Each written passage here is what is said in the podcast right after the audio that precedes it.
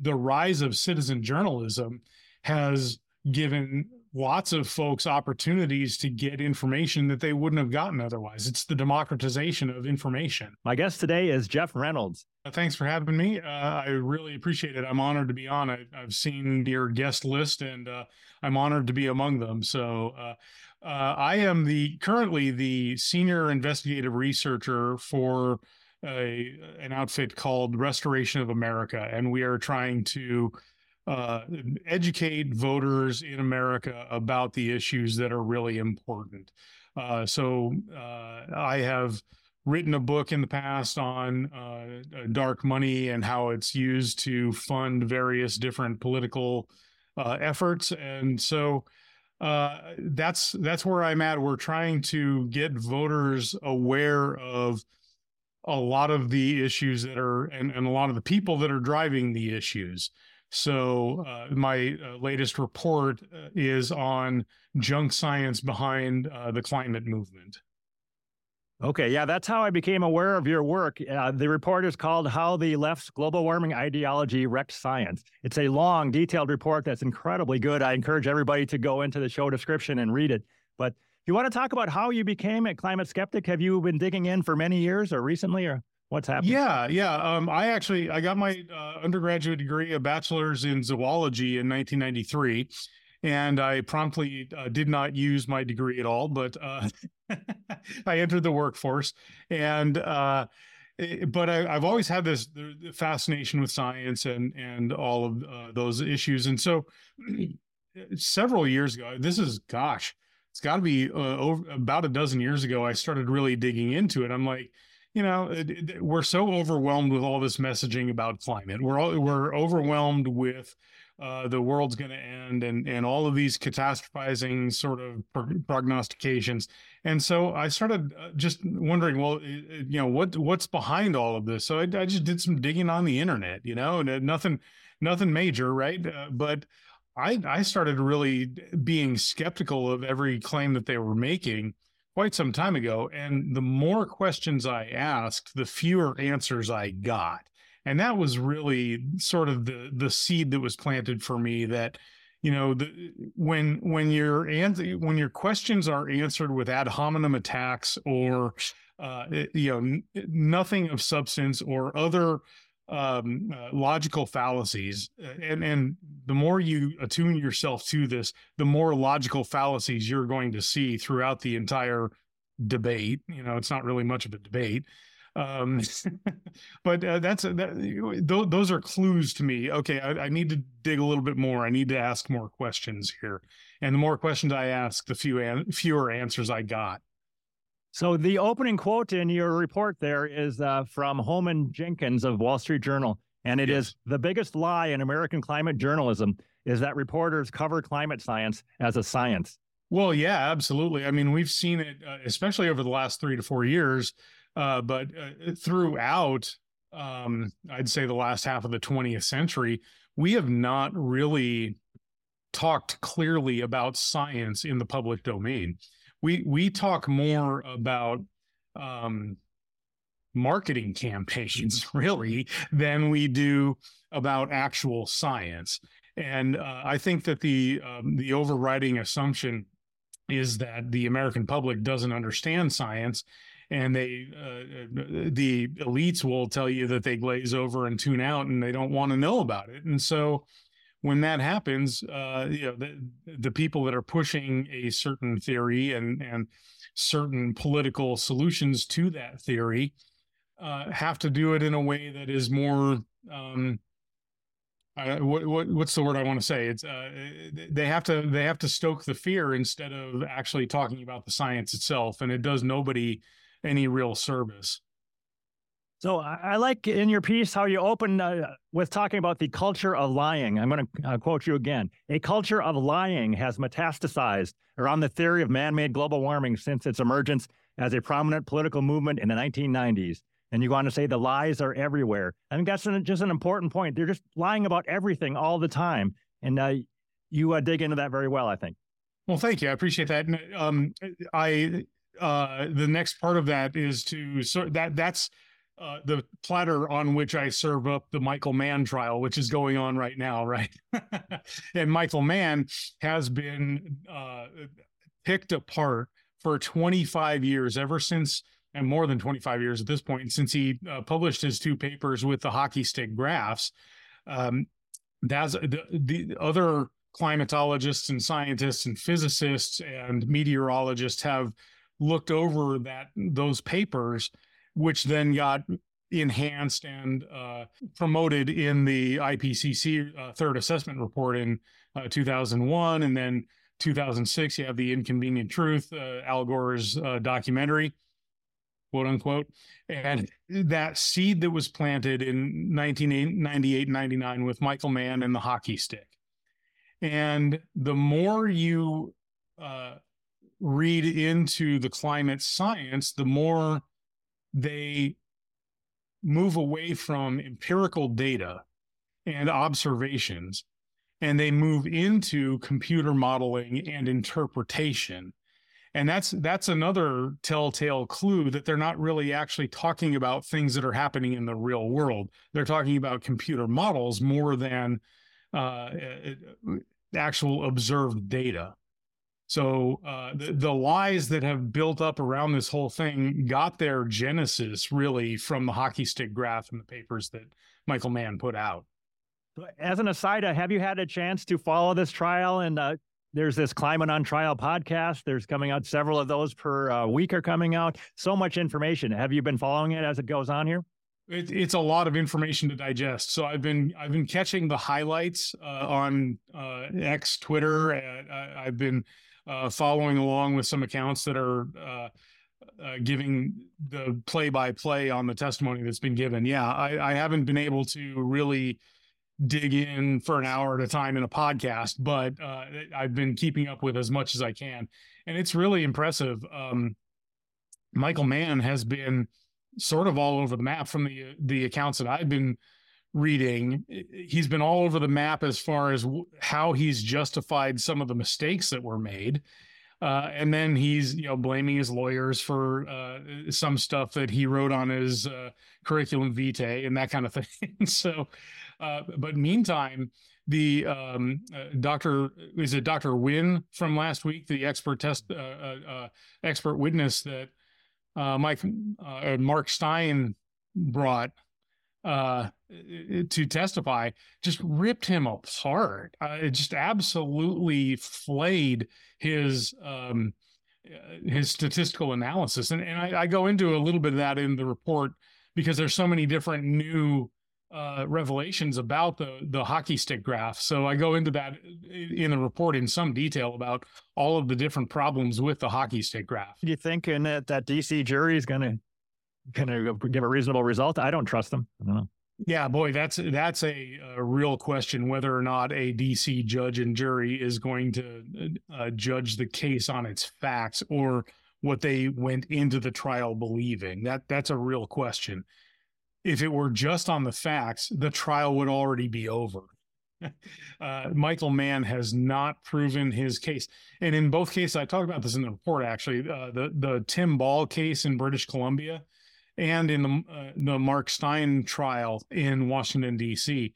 Tim Ball he he sued Tim Ball, uh, a, um, a, geophysicist in British Columbia in the early or in the mid 2000s because Tim Ball said uh, he, he uh, paraphrased an old joke. He said he belonged in the uh, state pen instead of Penn State, and uh, of course Michael Mann sued him uh, for libel, and uh, my, uh, it, this is actually remarkable that he that uh, Tim Ball won the case in Canada where they no longer protect free speech. Uh, it's it's really quite frightening what's happening in Canada as far as uh, their lack of free speech protections.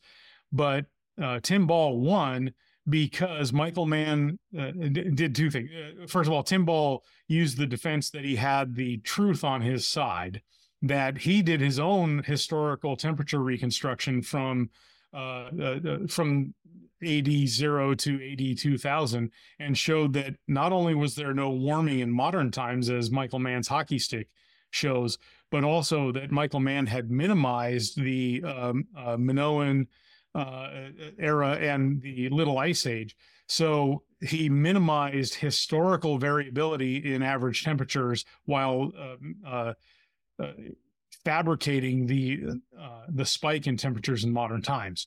So uh, Tim Ball uh, used that as his defense in his trial, and in the rules of discovery in the trial, Michael Mann also refused to uh, release his statistical analysis and his statistical verification of the uh, uh, uh, statistical method that he used, that he invented to create the hockey stick graph.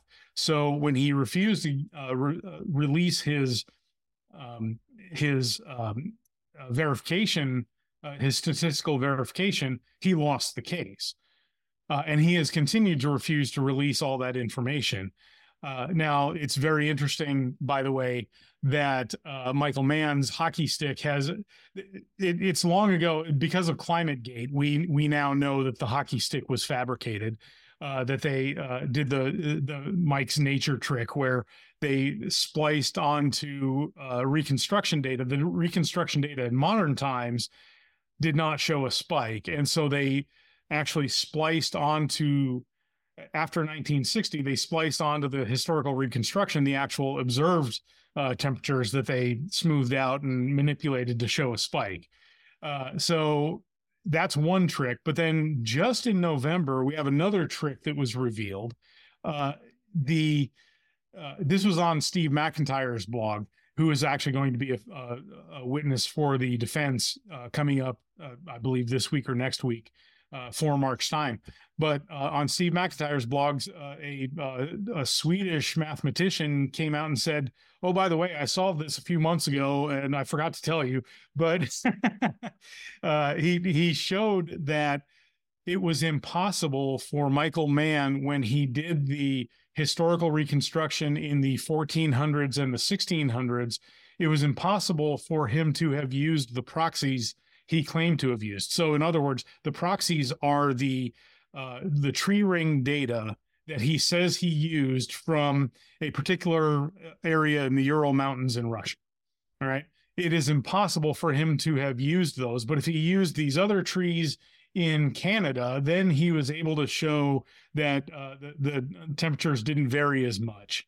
So he uh, this this mathematician from Sweden just sort of came up with a solution and it fit perfectly. So he proved that Michael Mann didn't actually use the tree rings that he said he did in his uh, hockey stick graphs in 1998 and 99.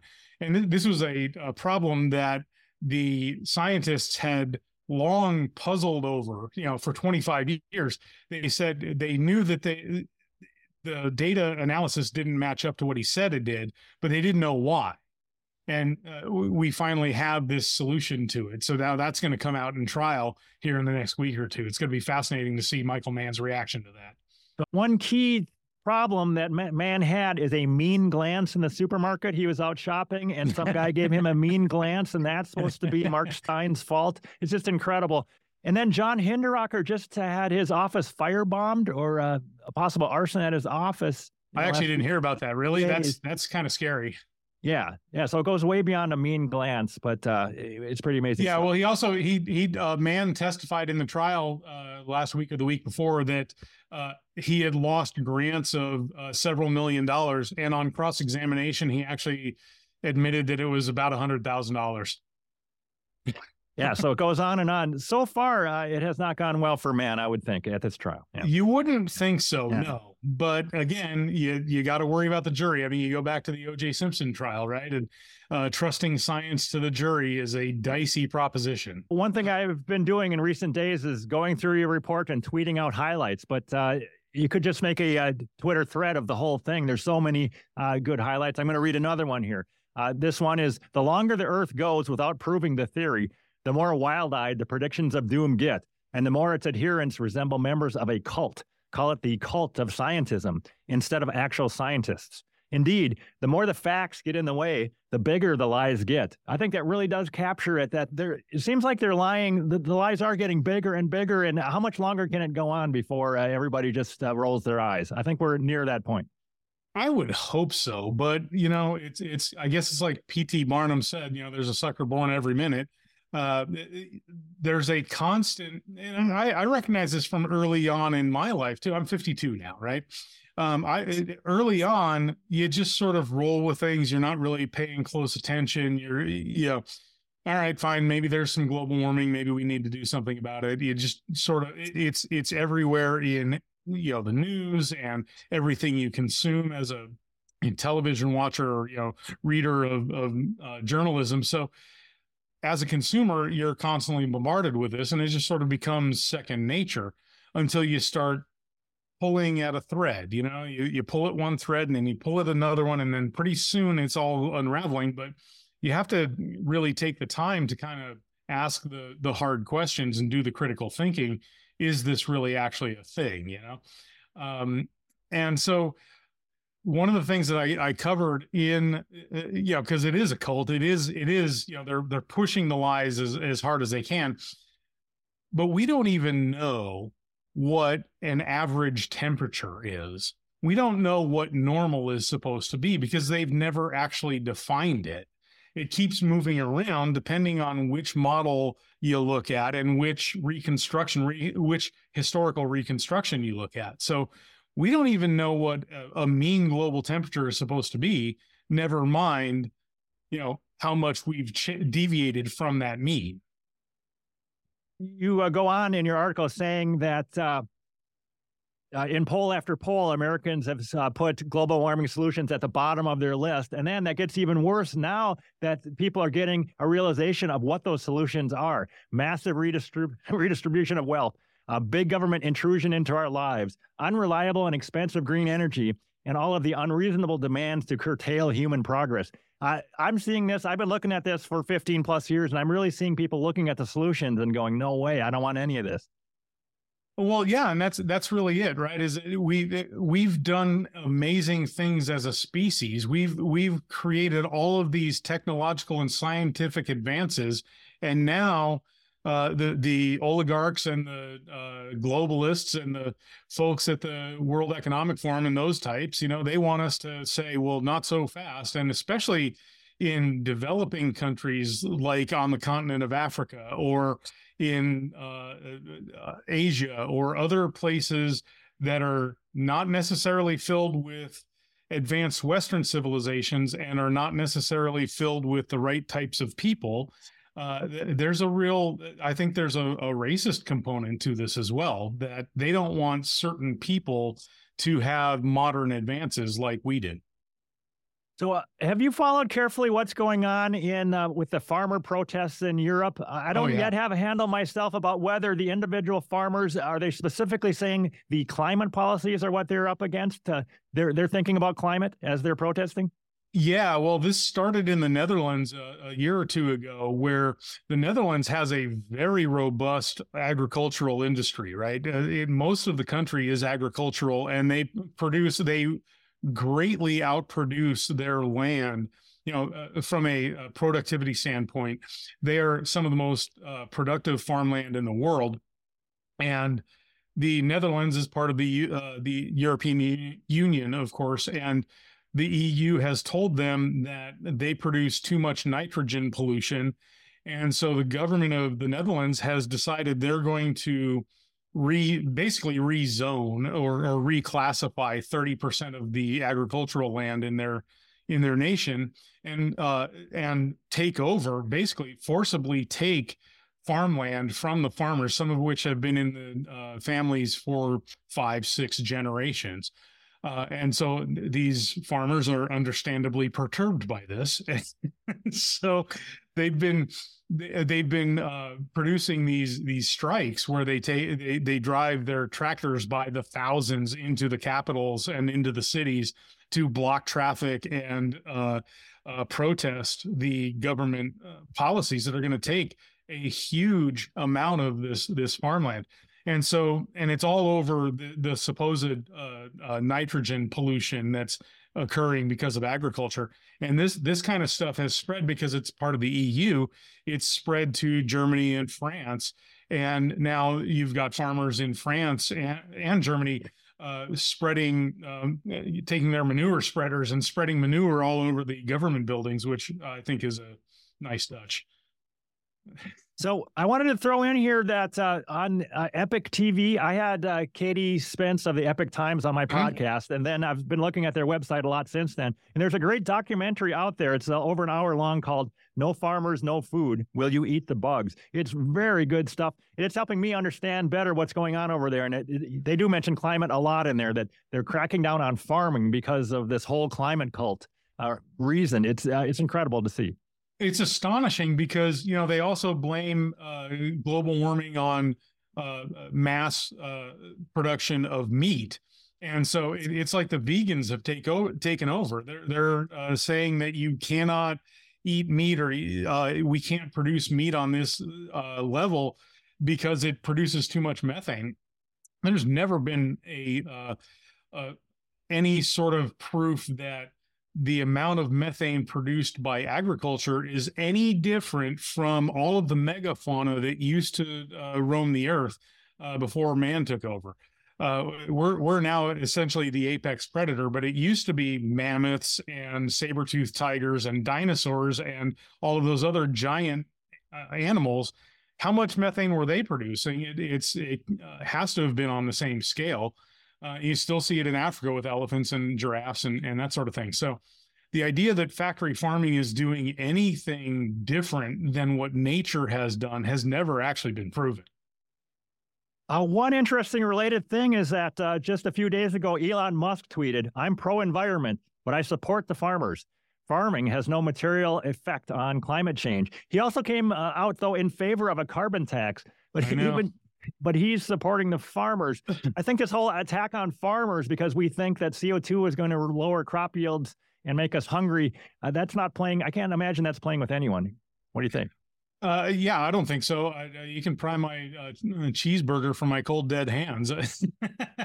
yes, I, I, think a lot of folks are realizing, you know, and, and, a lot of folks are trying to eat healthier and all that stuff, and they're starting to realize that maybe the uh, the middle aisles of the grocery store aren't the best place to go shopping, right? You know, you, are better off going into the produce aisle and the meat section. But uh, you know, I, I think there's there really is no great love uh, among most of the the residents of the United States to say, look, I'm not eh, I'm I'm going to give up my meat for the environment because there's no real connection. You, uh, no matter how much doom saying they do, you you can't really make a connection.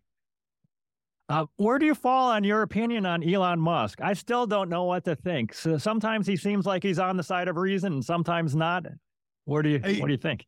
Uh, well, he's uh, he's an interesting dude. I'll give him that. I uh, there are some things I agree with him on, like uh, you know, not demonizing farmers. But then, in you know, within hours, he came out in favor of a carbon tax in one of his tweets, and so uh, you know, and we know uh, just look at Michael Bloomberg, we know that sin taxes not only don't have an effect on what they're trying to control, it, it hurts poor people more than it hurts uh, the affluent, and it uh, it doesn't affect the behavior in ways that they predict.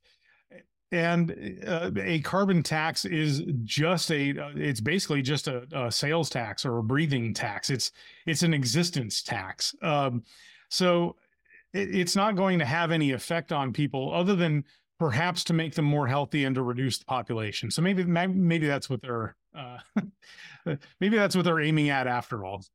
Do you have any thoughts on how the whole climate debate is going to affect the U.S. Uh, presidential election this year? Whether it's going to come up in any debates that they have from here on out? Uh, well, yeah, that's that's yeah. the question, right? Is if it's actually going to come up, or if there's going to be any debates at all um, with uh, uh um, Joe Biden's current condition, I doubt they'll uh, let him take the stage to take on Donald Trump, presumably the nominee on the right.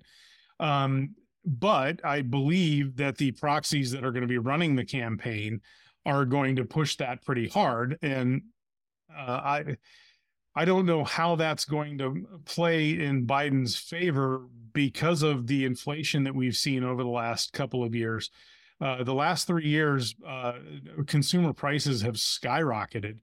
Gas has actually come down a little bit from its high last year, but the rest of you know food and uh, rents and housing costs and heating costs all of those things have gone up and stayed up and uh, people are much less able to afford the cost of living because it's gone up so much so i, I don't know how uh, a climate agenda is going to play in that in in, in that ecosphere I did have a separate thing to bring up here, just hot off the presses from Bjorn Lomborg, who's supposed to be uh, sort of on our side. He quote said, "Optimal, realistic climate policy will cost 18 trillion dollars, but will deliver climate benefits worth twice that."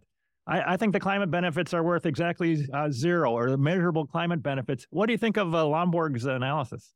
Uh, Bjorn Lomborg is an interesting dude. I have heard him several times on um, Jordan Peterson's podcast, and uh, he he's he's a thoughtful guy and he's willing to actually think critically about these issues. So I I don't always agree with him, but I I always appreciate listening to him and getting different perspectives.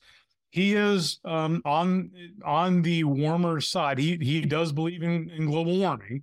Uh, he believes that the uh, man's contributions to uh, carbon emissions are what's driving the warming trend in our atmosphere. And so he believes that there are solutions that are needed. Uh, so that's where he and I diverge. Um, and I'll, you know, I'll defer to him. He's he's an expert. I'm not. You know. So, but um, I will say that uh, he he still believes in some of the things that have been debunked, in my view, uh, such as the idea that there is a warming trend because Several of the reconstructions show that there's a cooling trend. Several of the reconstructions show that the uh, the warming trend that may have been elicited is nowhere out of the ordinary from historical times, from the last thousand years or two thousand years. So I, I'm not sure that there's a solution necessary if there's not exactly a problem, and we can't we can't actually tell, by the way, if it's man's contributions to CO2 in the atmosphere. That's another thing that I cite. I cite Edwin Berry, a PhD physicist, uh, in my report, who has demonstrated that uh, there was one paper he did that shows that it's about 3.4% of the rise in carbon dioxide in the atmosphere is due to human emissions. So, in other words, 96.5% of the rise in carbon dioxide in the atmosphere is due to natural conditions. He has since come out with another paper and revised that and said that it's about 2% nat- uh, human emissions. 98% of it is natural emissions. So uh, it, it strains credulity to definitively claim that it's man's contributions to carbon emissions that are creating any sort of a warming trend when 98% of the carbon dioxide in the atmosphere occurs because of natural emissions or or the rise i should say. 90% of the rate of rise is driven by natural emissions okay uh, one other quote i just wanted to uh, throw in here from your uh, report again is data manipulation is a feature of climate science not a bug. I think it's a very important point because i 100% agree with that. Yeah. Yeah, no, that's that's absolutely true, and uh, we've seen it with the hockey stick and every other uh, computer model based uh, study since then. There, there, the vast majority of papers on climate are based on computer modeling and not on observed data. And so that that's a really important point that we really uh, we're we're relying so much on baseline assumptions that have not been proven that we can't really take the the climate models seriously. Yeah, I think that was a point that uh, Freeman Dyson uh, stressed that's so important that the people that are all in on this, uh, they've lost the connection between models, any connection between models and reality. They think the models are reality. It's just that, it's that simple. And people living in the real world are looking around. They're not seeing any climate crisis. They're living uh, in reality, not any modeled world. So important. Yeah, no, I mean, they they often claim that you know, I mean, Al Gore claimed that the uh, Arctic ice sheet was going to be gone by 2014. That's clearly not true. In fact, we're setting records. Uh, I, have seen graphics that show uh, or uh, ice maps that show that this winter's ice is actually slightly larger than what it was in 1999. So, uh, you know, it, it, and you look at the Antarctic ice sheet it's been setting records on and off for 15 years. Uh, we have more ice at, the, at Antarctica than we did 20 years ago.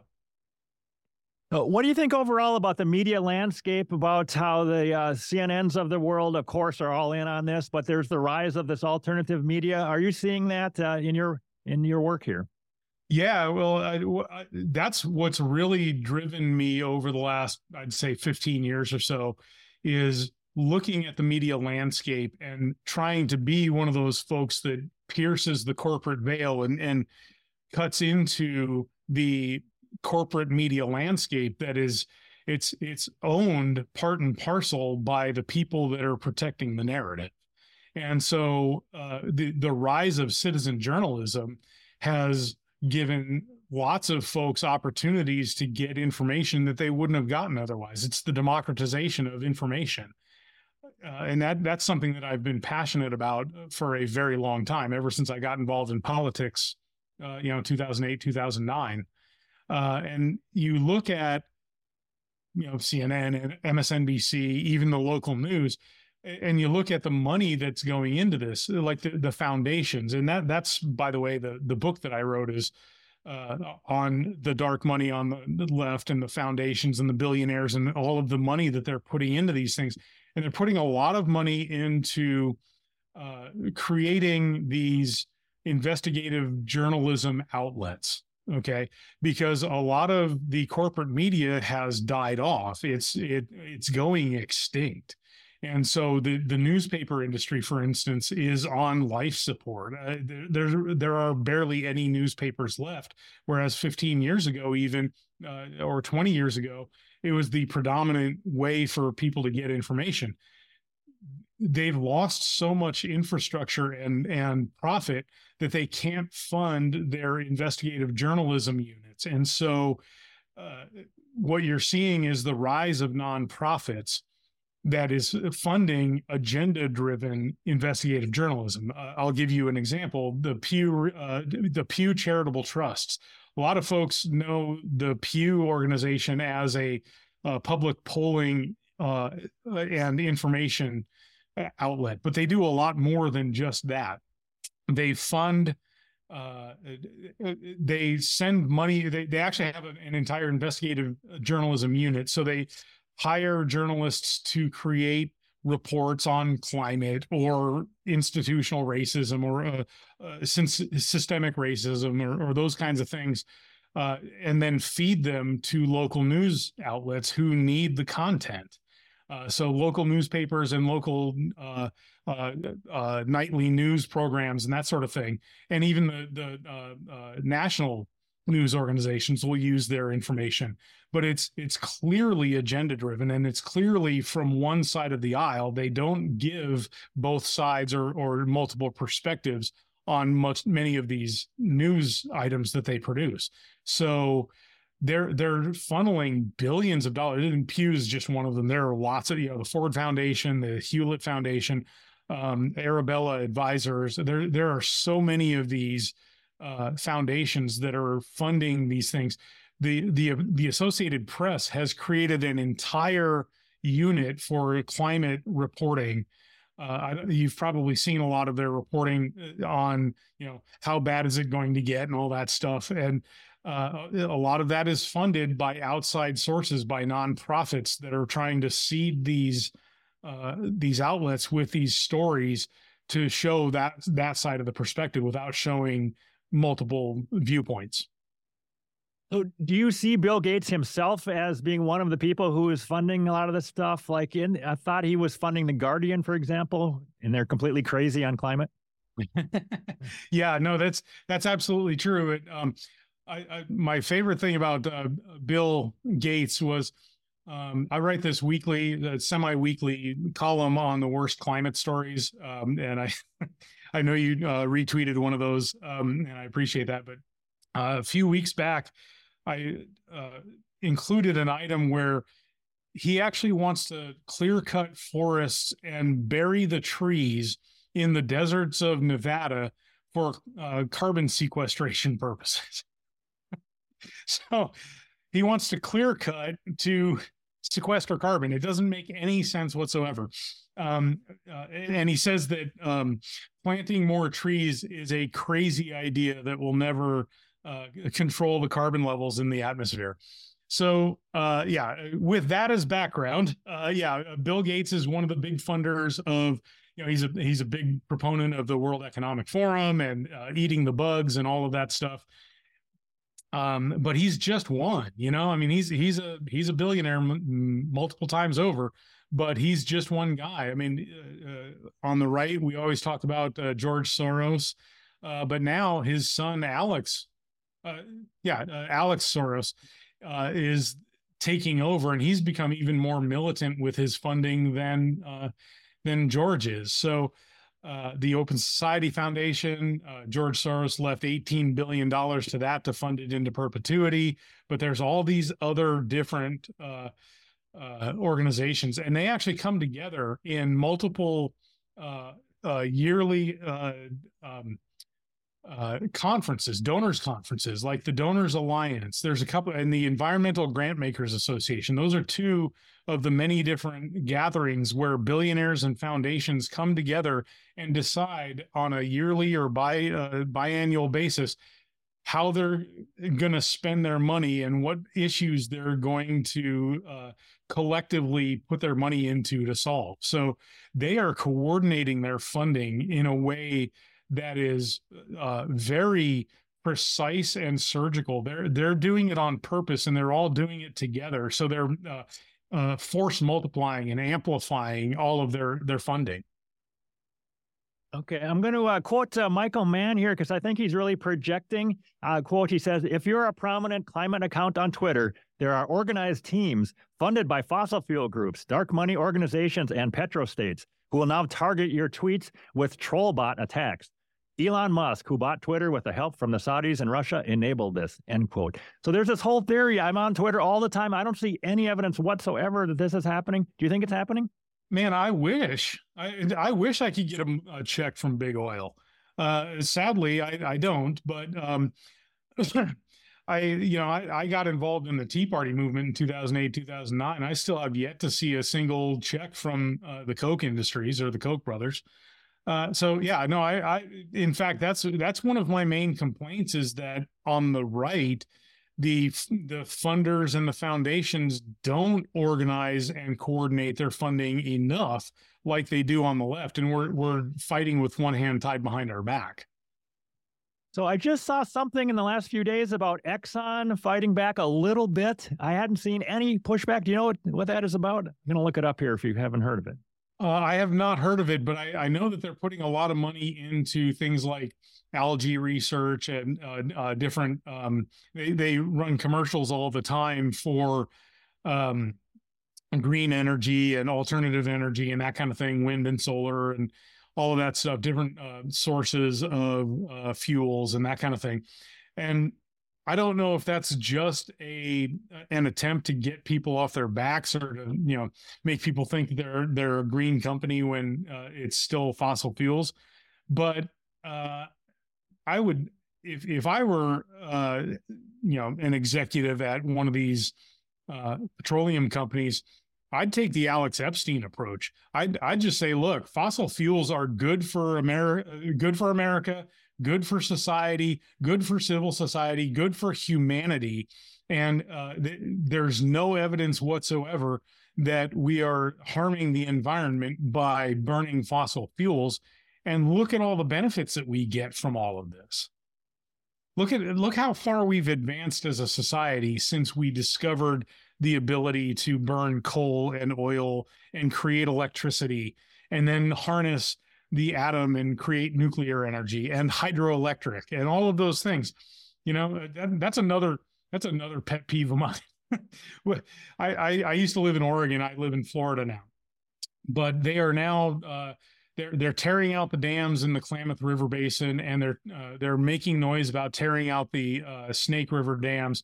Uh, something like 63% of the power in the state of Oregon used to come from hydroelectric. And they have never proven beyond a shadow of a doubt that the dams are the reasons for the uh, reduction in salmon populations. Uh, they're so because because they're anadromous fish, they breed upstream and they they live most of their lives out in the ocean. They've never studied the ocean part of their life cycle to any any great extent, so they don't know why they're not returning to to spawn at the rates that they used to. They simply don't know. So, um, I did. I went back and I found this tweet about Exxon, so I'm going to read it from uh, Steve uh, Steve Milloy. Climate idiocy has awakened a sleeping giant. ExxonMobil will continue with its preemptive lawsuit against climate activist shareholders, even though the shareholders have withdrawn their shareholder proposal. After 16 years of laying down for the climate hoax, maybe Exxon is finally rousing itself to push back. That would be a great development. If that happens, they should be pushing back. Yeah, that's absolutely great uh, it, uh, because that's another one of those activist things that they're doing uh, that's all. It's a lot more effective than gluing themselves to uh, airport runways or uh, throwing soup on the Mona Lisa.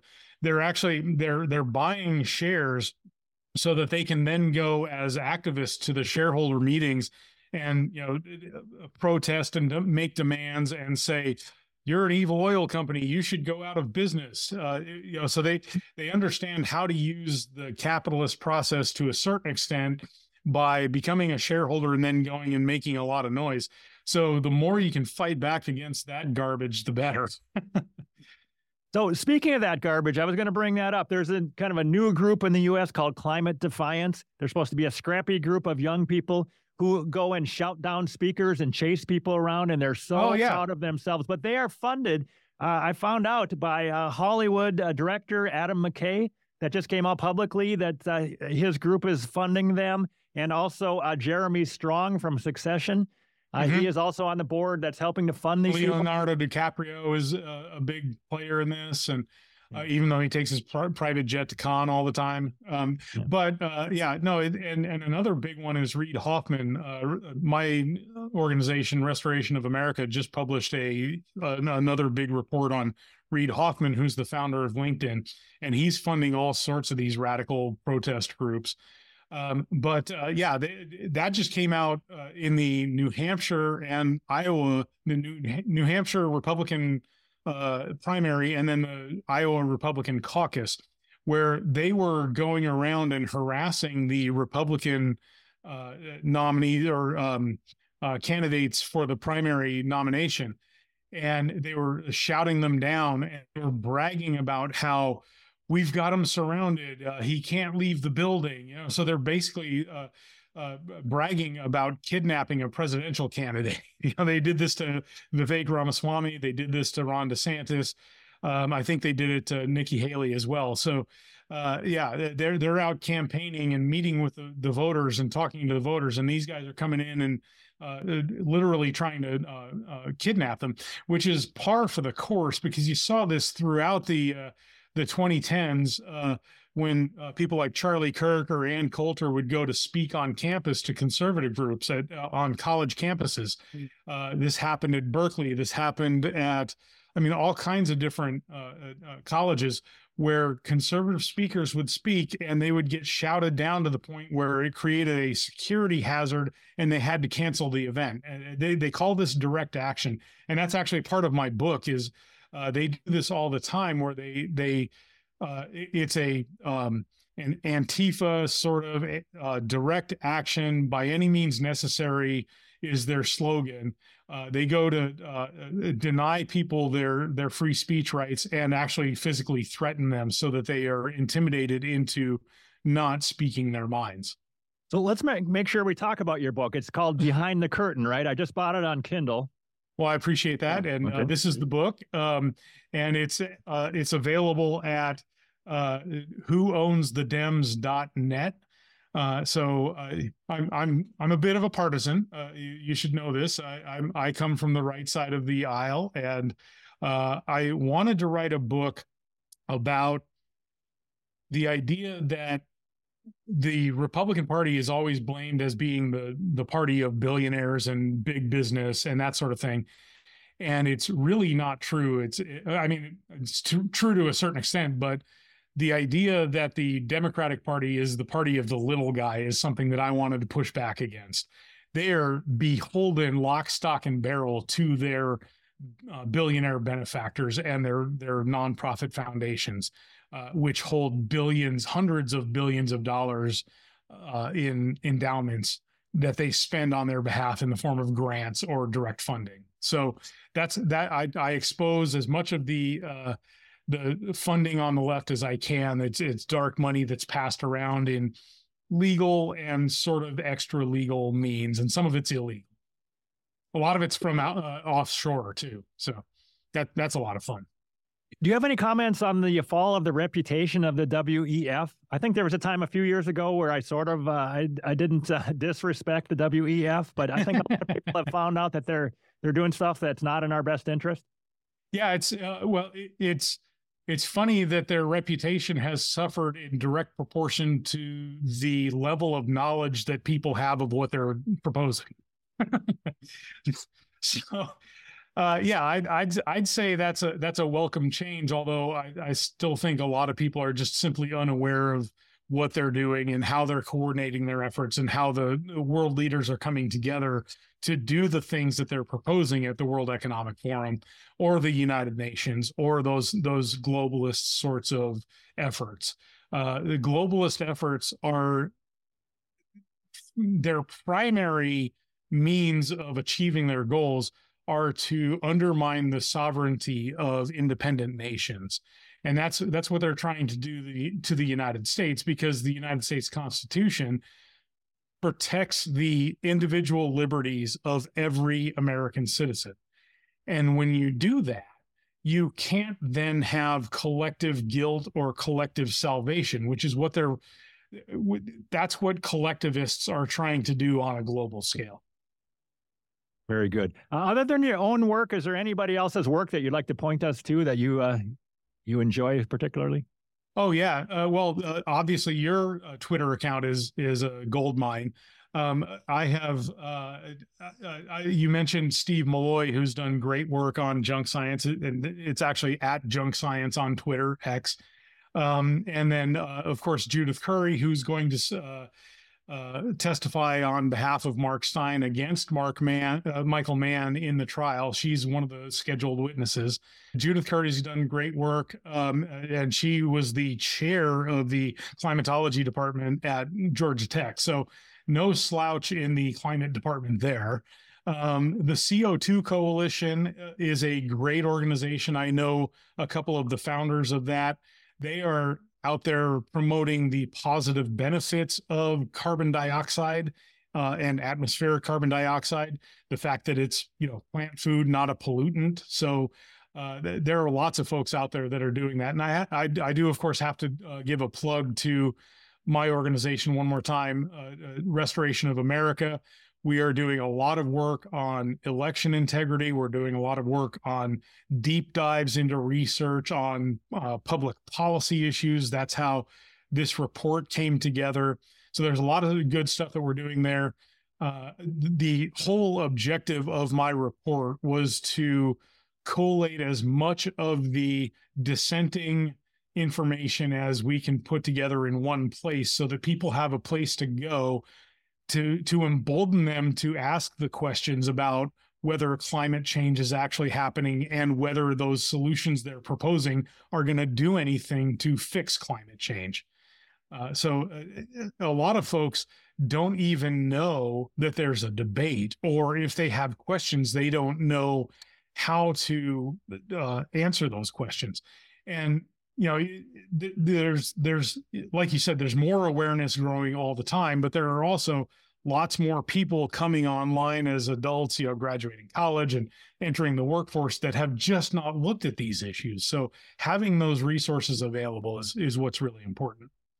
All right. Any other points you'd like to make before we finish this one up Well, I'm. I think I'm good. Uh, I have been writing on these issues for uh, quite some time now, and I'm thrilled to have been on the podcast. Uh, I appreciate you having me on, Tom. Uh, you've had an illustrious list of uh, guests, and so I'm honored to be one small part of that.